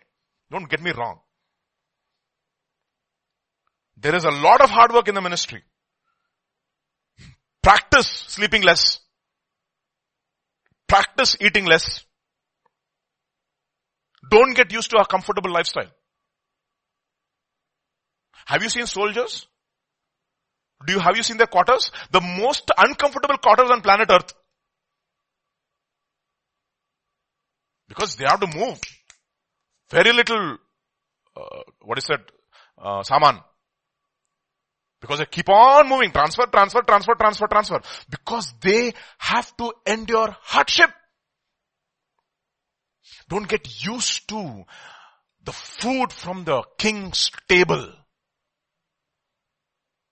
That's what it, that's what happens, no? When you go to the software company, everything is now given. Oh, bo, Sodexo, Bidexo, Alxo. Why? They're getting you used to a lifestyle. And after that, it'll be very, very difficult for you to come down. You see what it says in Daniel chapter 1 verse 5 and 6. Just 5. Just 5. Daniel chapter 1 verse 5. Look at what it says. And the king appointed for them a daily provision of the, what? King's delicacies, abo. And of the wine which he drank. The delicacy, they want to trap him with their, with their stomach and with their taste buds. Daniel refused. You know why? Because I believe Proverbs 1 is in his mind. Turn to Proverbs chapter 23. Verses 1, 2 and 3. Actually, one and two is enough. Look at what it says. When you sit down to eat with a ruler, consider carefully what is before you and put a knife in your throat if you are a man given to appetite. Manisalayo. Very important. Don't pamper. Don't get, don't pamper your flesh. It's that's what we call beating your body and obeying. Get up early in the morning. Sleepless. Work hard. This is important for us. You know, and that is what Isaac is, and, and, and I'm talking to particularly young people. Don't get pampered to the spirit of this age. The spirit of the age is to pamper you with money and with things that you don't need actually. You can live a life at least 60% less than what you are actually earning. Minimally, I'm talking about. More than that you can actually, if you want to. But what do you choose? You know why? Because the ruler of this world is getting you hooked with your appetites and they may not necessarily be sinful, but it is still concerned, connected with your appetite. And when the call of ministry comes onto your life, you struggle. You know why? You're used to something.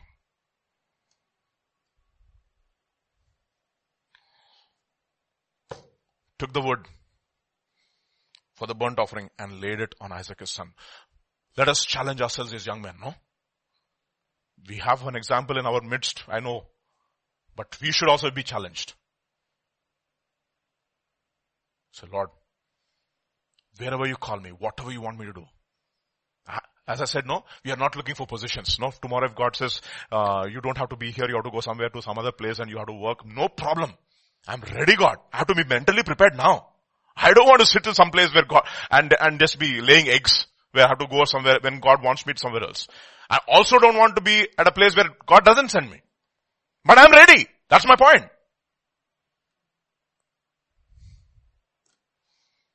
You see, I'm ready.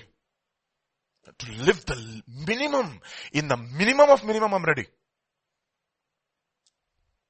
Is what you have to be convinced about. So Abraham took the wood of the burnt offering and laid it on Isaac his son. Then it says in verse 8, uh, verse, let's read that. We know this very well, no? But I want to look at some important points, no? Verse 8, and God said, and uh, let's read from verse 6 onward. So Abraham, yeah. So Abraham took the wood for the burnt offering and laid it on Isaac his son and he took the fire in his hand and a knife and the two of them went together. But Isaac spoke to Abraham his father. Look at that. And two of them went to together. The two of them went together. Okay, just underline that, okay? But Isaac spoke to Abraham his father and said, my father, and he said, here I am my son. And he said, look the fire and the wood, but where is the lamb for a burnt offering? In verse 8, and Abraham said, my son, God will provide for himself the lamb for a burnt offering. So the two of them went together. So the two of them went together at the beginning and the two of them went, went together at the end of the conversation. The beginning of the conversation, they went, to, they went together. The end of the conversation, they went together. You know what is happening in the middle? There's a conversation which is going on. Isaac is totally in agreement with his father. And then he has a question. Okay. I'm, I'm imagining because he's rehearsing the life of Christ, you know. Jesus has to die on the, on the cross at Gethsemane. Okay. Lord, if it's possible, let this cup pass from me, Lord. Yet not my will, but yours be done. And he started sweating drops of blood, meaning high blood pressure. And people say, no, I have so much of BP, you don't know. Jesus had more BP than you.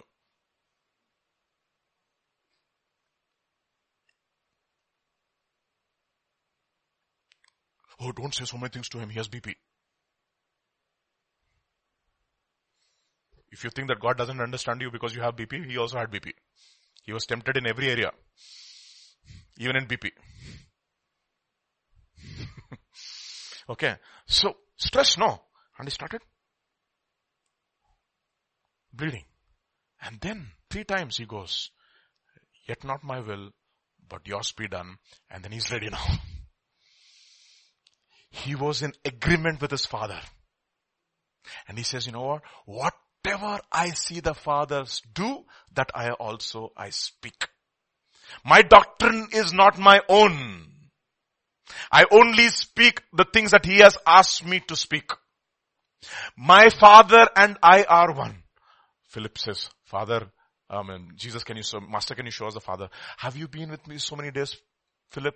If you have seen me, you have seen the Father. Now he's having a conversation with his Father at Gethsemane saying, Father, at the end of the time, he was in agreement with his father, but the beginning of Gethsemane, he finishes that sangharsh, the, that, that, that, that conversation with his father, intense prayer with his father. And father says, you have to take it. And, and then he says, okay, father, let not my will, but yours be done. And they go together afterward also. They go together before the conversation. They go together after the conversation. That is Isaac. That is Isaac.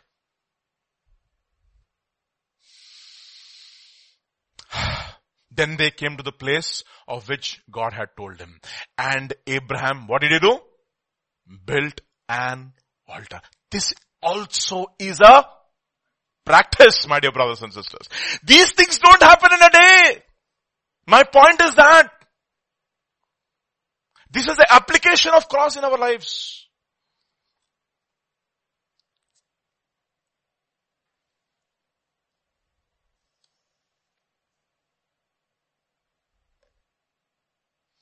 Genesis chapter 12 verse 7. You know this.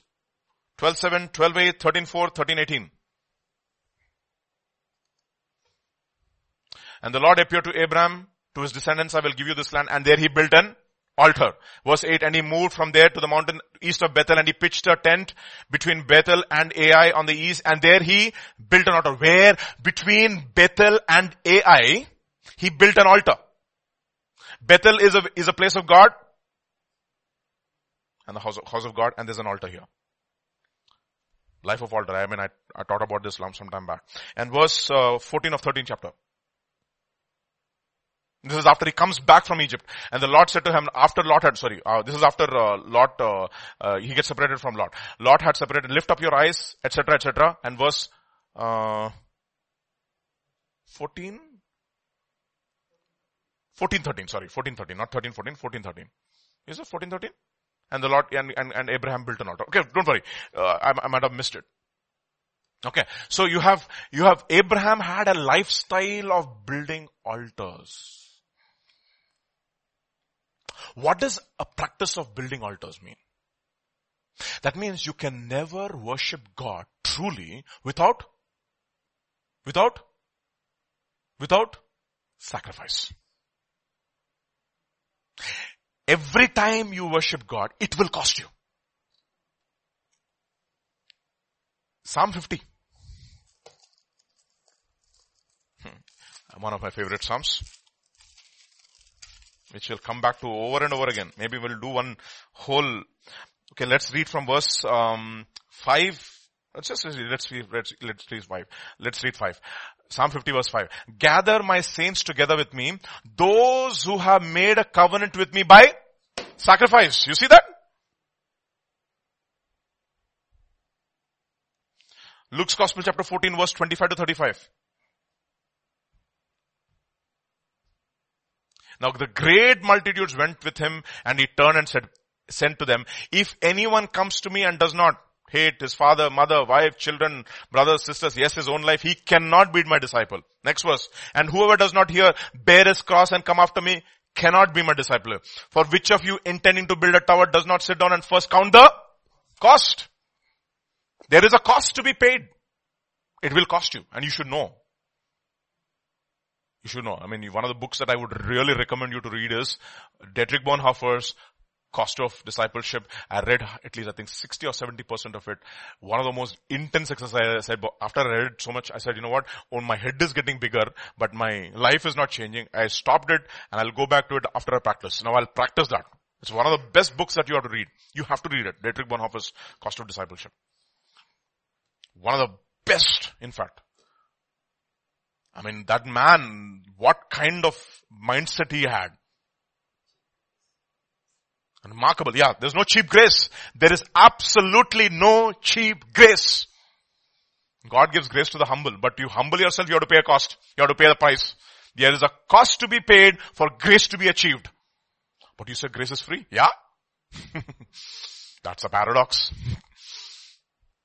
That's not that you give money. There is an attitude. There's a disposition. That is the reason why he says in Isaiah 55, buy from me, not without, not with money. Without money you buy. But means you have to pay a cost. That, that cost cannot be paid with money. There's something else he's talking about. There is a cost to be paid. And that also is a practice. You cannot give suddenly to God unless until you have a lifestyle of paying the price.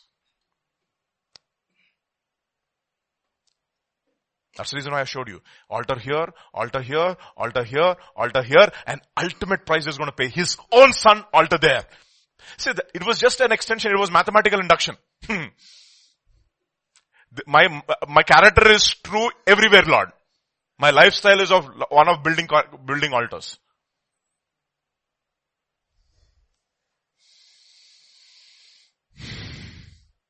And you need to understand, that is where he experiences God's provision.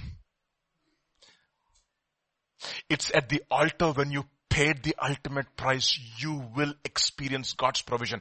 That is the reason why he tells Peter, Peter says, we have forsaken everything to follow you. No one who has forsaken everything in this life with persecutions, he will receive more. Not only in this life, but also in the life to come.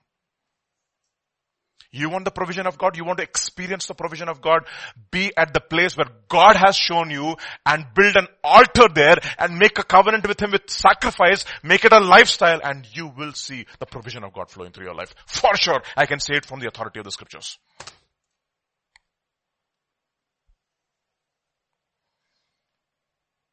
Genesis chapter 22 verse 9. And we will stop here after this. I think maybe one more thought and I'll finish. Now, then they came to the place where God had told him and Abraham built an altar there and placed the wood on the order, wood in order and he bound up his son and laid him on the altar upon the wood. You see, this is a, this is like a, see, even in, I, I'm sure he was grieving. I'm sure he was intensely grieving. Okay.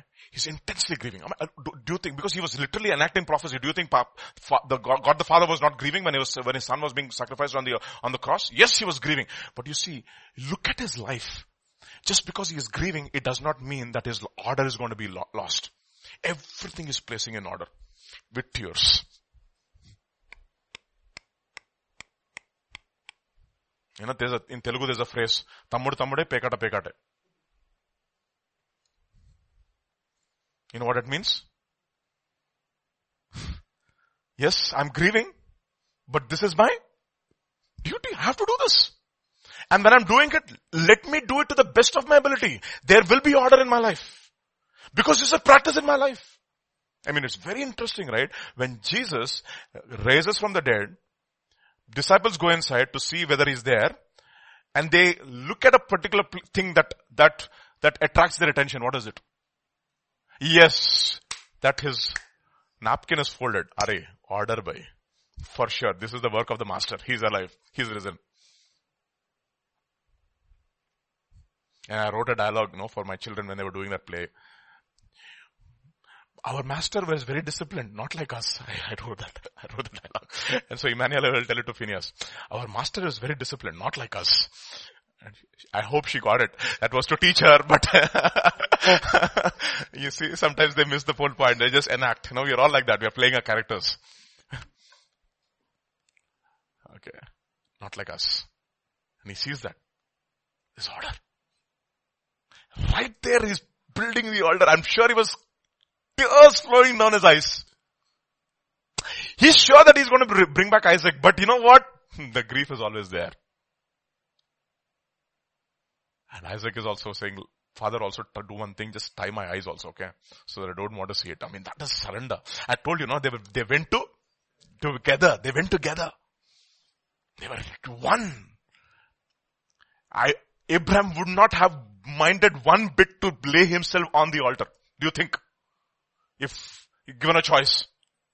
Of course you would not. That's exactly what Father God and Father Son and the God the Father and God the Son were so united. They would have happily interchanged spaces. And he was grieving. But he, in, in that emotion also there's order. Bah! It's crazy.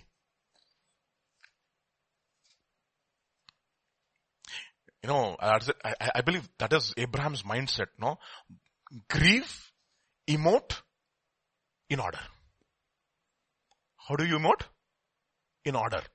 That is the reason why the Jewish people wrote the book of Lamentations. What, the, what does lamentation means? Cry. But how do you cry? In order. Why did I say that? Because lamentation is one book which is, which is written as an acrostic. First word starts with an, first verse starts with an aleph. Second word, bait. Verse, bait. It's like, just like, uh, your Psalm 1, 119. So, every book or every chapter of Lamentation has got how many verses? 22 verses. Each verse corresponds to the first letter of the Hebrew alphabet. So you know what Jeremiah was teaching? The prophet who cried, who lamented, lament in order. But I want to lament more. Okay, no problem. I'll write you, I'll give you chapter 3. It'll have 66 verses. You want to lament more? Lament more also in order. Practice lamentation in order. Not like our people in our country. They're all in disarray only. They've fallen apart. Not people with hope. That is the reason why Paul tells the Thessalonian church, considering those people who have fallen asleep, we grieve but not without hope. We grieve, but not without hope. When what a application of the cross in our life. Abraham built an altar, placed the wood in order, and bound his son. He was ready to plunge it, okay? Then come, let's read that and finish this. So much to do. I mean, I, we can just go days together in this one chapter. It's so much here now. Abraham stretched out his hand, took his knife. Because see, it's a cross, after all. So a cross is what? Infinite. The message of the cross is so many things you can study there. I'm just showing you just a periphery of what is there. We have not even touched the surface. We have touched the, the top layer, the small 0.1001 mm layer of the surface. Abraham stretched out his hand, took the knife to slay his son, and the angel of the Lord came to him from heaven and said, first he said what? Abraham, here I am. He said, oh, Abraham, Abraham, double superlative. And he said, Hineni. His posture never changed. I'm available. His posture never changed. See, that is where God is taking us to. Let's read on. And he said, do not lay your hand on the lad or on the young man actually. It's, it's interesting, right? God the father, I mean, uh, father is like to tie this strong young man and he, the young man would say, dad, that is not very strong, okay? Tie it even more stronger. Yeah, I can easily break it. Which son, uh, what more do you want? If you have a son like that. And you know what Galatians says? We, like Isaac, are the children of promise. We like Isaac are the children of promise. That's Isaac's story is a little different story only. We can study Isaac later on. I mean, what I know. Pastor James knows me even more than me, but what I, I learned from Isaac I'll share with you also, if the Lord wills. Do not lay your hand on the lad or do anything to him. For now I know that you fear God since you have not withheld your son, your only son from me. Then Abraham lifted his eyes, looked and there behind, behind him was a ram caught in a thicket by its horns. So Abraham went, took the ram, offered it up for a burnt offering. What happened? There was a substitute that took place. There had to be a death. Either your firstborn dies or an innocent lamb dies. Either you die in your sin or God the Father sends his son and he dies for your sin. Either you trust in your own righteousness or I provide a redemption plan for you. All there. Next, next verse. And the Lord called the place, the Lord will provide. Yehovah Jireh. That is the context of Jehovah Jireh Baba. Oh, I have a need, I have a need, Jehovah Jireh. Okay. But you know what precedes that? He who did not spare his own son but gave him up for us all, why will he not with him? You don't want him, you want all things. How shall he not with him? You see, when Romans was written, Paul had all this in his mind. You think Romans chapter 8 verse 32, 33, 34, 35 came just like that? No. A mind was saturated by the scriptures. You know what he said? He who did not spare his son but gave him up for us all, when God provided his son, will he not provide all things with him freely?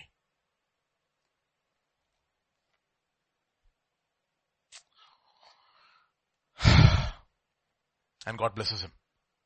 And let's read verse 18 and 19. In your seed, all the nations of the world will be blessed because you have obeyed my voice. So Abraham returned to his young men and they arose and went together with Beersheba and Abraham dwelt in Beersheba and the young man had no clue what happened. they thought one worship service happened there and they came back. They had no, no idea.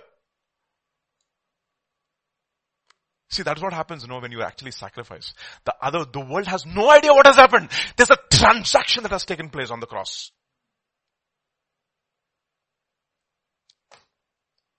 No idea. The rest of the world has no idea. But I want to, I want you to observe who came back along with Abraham? Isaac also came back, right? Now I want you to observe something very interesting how chapter 22 ends. Somebody has to be introduced. Who has to be introduced logically? Uh, uh, uh, no, no, no. Let's read. Now it came to pass after these things that it was told Abraham saying, Indeed Milcah also has borne children to your brother Nahor. Who is this firstborn? Buz's brother. Kemuel the father of Aram. Chesed, Hazo, Pildash, Yidlaf, and Bethuel. And Bethuel begot Ah, Rebecca. Are, naturally no. If Isaac has to be introduced there, who has to be introduced next? The bride. The bride has to be introduced next. Juxtaposition of these two events over here. The birth, the, sacri- the sacrifice of Jesus Christ on the altar when his side is pierced, out comes what? Blood and water and what is birthed? Rebecca is birthed. Rebecca's birthed. The church is birthed. The church is birthed.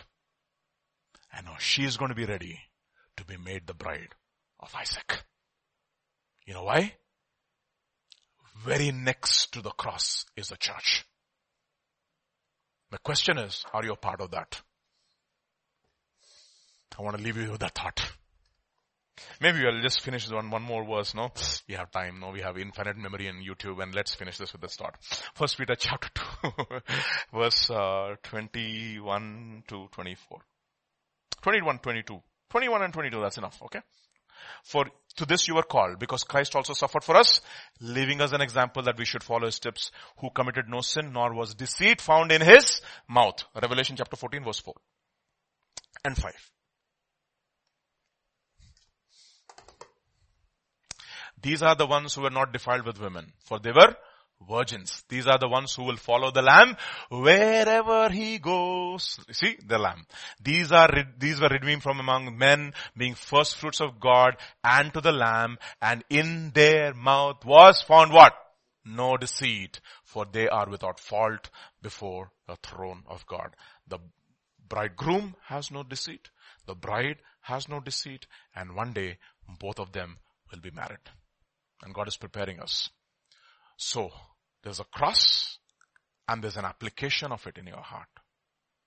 Are we applying it? Is a question. So this morning, let's stand up and pray. Let us be tested and let us be proven. Amen? That is today's title. Okay? Tested and proven. Father, we just thank you, Father, for this day. Thank you, Lord, for speaking to our hearts. I pray, Father, that you would continue to minister your word into our lives so that we will continue to walk in your ways. We thank you, we praise you. For in Jesus' name, Amen.